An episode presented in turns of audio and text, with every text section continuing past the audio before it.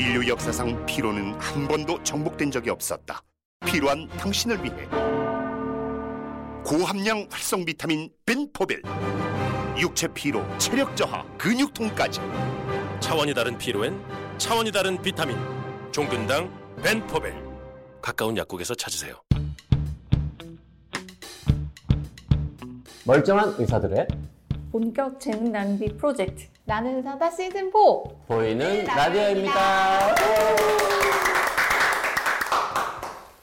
김민경 선생님 오랜만입니다. 완전 오랜만에 뵙습니다. 오랜만에 뵙습니다. 네. 1년도 더 됐죠. 아 그렇게 됐나요 네, 저희가? 너무, 너무. 오늘 컨셉은 에, 정신과 의사 괴롭히기. 아 괴롭히기였어요? 아니 나는 오늘 수다 떠는 건 줄 알았는데 정신과 의사도 대답하기 굉장히 힘든 질문.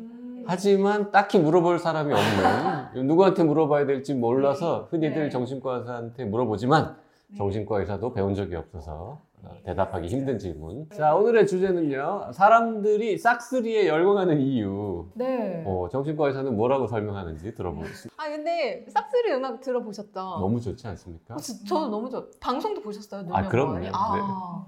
저도요. 되게 올 때도 듣고 정말 오랜만에 인기 가요를 지난 중가 생- 본 방송을 그냥 했어요. 아 저도 저도 네. 저도 최근에 모든 음악 방송을 다 섭렵하고 있거든요. 보게 되더라고요. 그쵸 보게 되죠. 그걸 봤더니 또 그거를 제작하는 과정을 또 예능에서 네. 보여주고 네. 근데 저희만 그런 게 아니고 정말 되게 많은 사람들이 좋아하더라고요. 심지어 데뷔한 그 주에 음원 차트 다 1위를 쓸었잖아요. 비나 핑클이 활동하던 때에 네. 같이 봤던 사람들만 열광하는 거예요? 아니면 요즘 진짜 어린 친구들도 좋아하는 거예요?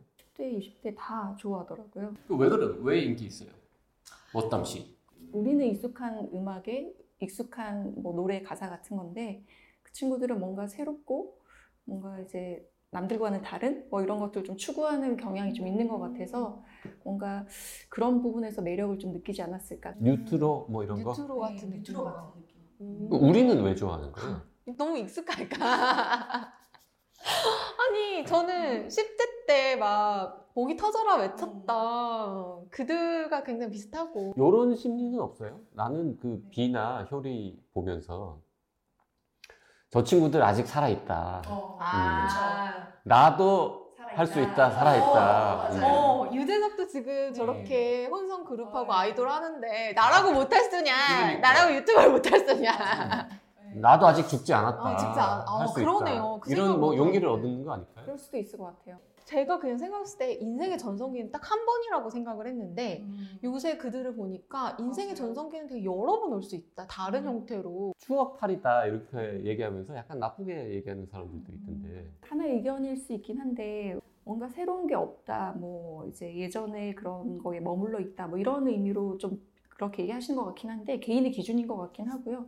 보- 보통은 이제 지나간 과거를 생각해 보면 아 내가 이런 사람이었고 이런 일을 겪었고 그때 이런 감정들이 있었구나라는 것들을 좀 되짚어보는 의미에서 좀 의미가 있고 그리고 지금의 내가 이제 안전하게 잘 있고 하는 상황을 본다고 하면 과거에 대해서도 힘든 것도 뭐 그래 괜찮다 정도로 생각할 수 있고 하다 보면 이제 좀 좋은 기억들과 이런 것들이 남지 않을까 싶어요. 우리가 추억을 미화하는 거는 뭐 인간의 본능이다. 혹은 생존 전략이다. 뭐 이런 얘기들 많이 하는데 그게 과학적으로 좀 밝혀진 내용이죠.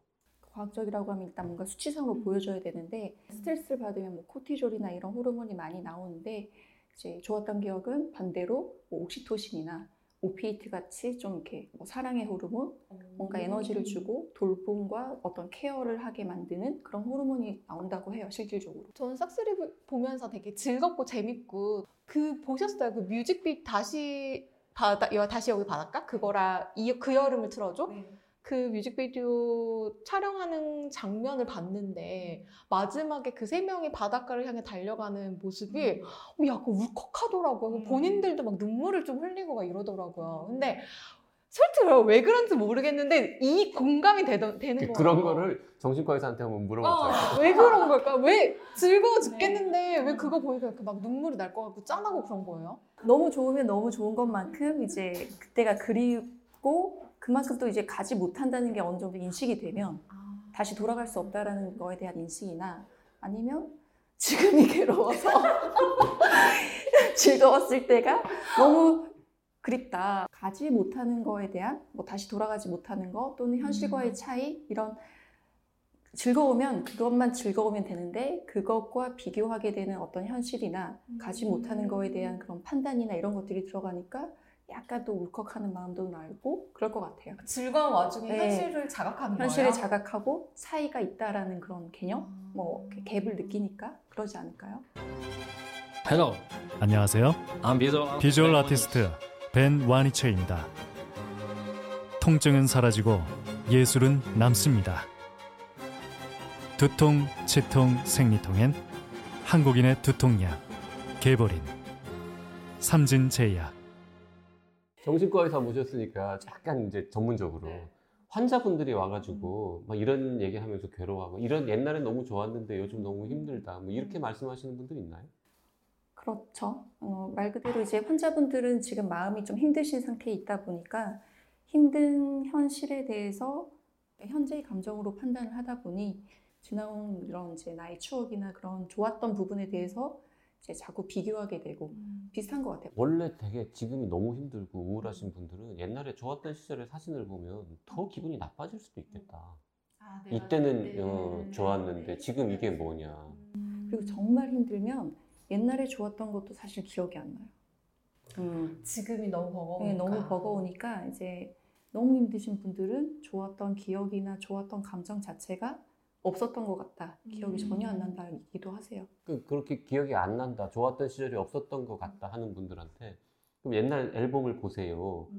라고 하는 게 도움이 될 수도 있고 안 될 수도 있겠네요. 그죠 도움이 될 수도 있고 안 될 수도 있는데 과거에 그때 노래를 듣거나 그때 사진을 보면 그때 그런 장면이나 아니면 있었던 일들이나 감정이 좀 떠오르잖아요. 그런 단서를 주고 지금 나의 기능과 나의 마음으로는 생각하기가 어렵지만 그걸 보고 좀 끄집어내는 거죠. 어, 저는 요즘에 보면 이제 뭐 산후 우울증이나 이런 네. 산모분들 좀 많이 보기도 하는데 막 힘들어서 아이에 대해서 막 화를 내기도 하고 아이의 존재에 대해서 막 그렇게 하시기도 하거든요. 음. 그럴 때는 저는 그렇게 해요. 뭐 아이를 처음 만났을 때 뭐 초음파 사진이나 일기를 쓰시면서 느꼈던 감정을 보라고 하면은 그래도 그걸 보니까 그때 감정이 떠오른다, 기억이 난다 이렇게 하시기도 해요. 하여튼 어쨌든 지금보다 좀 안 좋았던 과거도 우리가 그리워하거나 막 응? 연연하기도 하잖아요. 그, 그건 또 왜 그러는 겁니까? 어쨌든 과거는 내가 겪어본 경험들이잖아요. 겪어봤던 그런 것들에 대한 뭐 이미 감정이나 어떤 이해도나 이런 게 있으니까 그걸 다시 볼 때 느끼는 그런 뭐 안정감이나 아니면 또 이제 세계적으로 워낙 변화가 빠른 세상이다 보니까 뭐 항상 뭔가 안정되거나 고정된다는 느낌보다는 늘 바뀌는 상황에 적응해야 되고 하다 보니 계속 앞만 보고 가는 상황들이 많다 보니 조금 이제 뒤를 돌아보면서 그때의 그런 감정과 향수, 안정된 부분에 대한 그런 본능이 있지 않을까 이런 생각이 좀 들어요. 변화가 너무 빠르고 지금 계속 뭔가 갈림길이 있고 결정해야 되고 이게 스트레스 받는데 과거는 이미 정해져 있는 아니까. 거니까 아, 익숙한 것에 대해서 아는 맛이니까. 하긴 좀 나이 먹으면서 새로운 맛집을 찾는 것보다는 옛날부터 가던 집에 더 자주 가는 거랑 비슷한 것 같기도 하고요. 음. 혹시 병원에 부모님들이 찾아와서 우리 애들이 너무 오빠들한테 빠져가지고 너무 아무것도 안 한다, 걱정이다 이런 분들은 없나요? 너무 많은 거라서 걱정일 것 같은데. 근데 이제 오빠들 아이돌 딱 대상이 있는 것보다는 오히려 그런 이제 매체, 뭐 게임이나 아니면 핸드폰이나 이렇게 그걸 가지고 일을 하는 게 많으신 것 같아요. 그게 게임일 수도 있고 연예인일 수도 있고 그런데 하루 종일 하루에 몇 시간을 한다. 뭐 밤에 잠을 안 자고 한다. 그래서 학교에 늦는다. 뭐 이렇게 일을 하시거든요. 그 오늘 컨셉이 정신과에서 괴롭히기인데 네. 별로 그렇게 많이 못 괴롭힌 것 같아서 미리 드리지 않은 질문 급하게 하나 던져보려고 하는데 어, 증세가 나신 음, 거예요? 증세가. 네네. 미스 트롯, 미스터 트롯 네. 트로트 열풍은 왜 이렇게 지금 트로트도 그런 거 아닌가요? 같은 맥락에서 레트로, 뉴트로?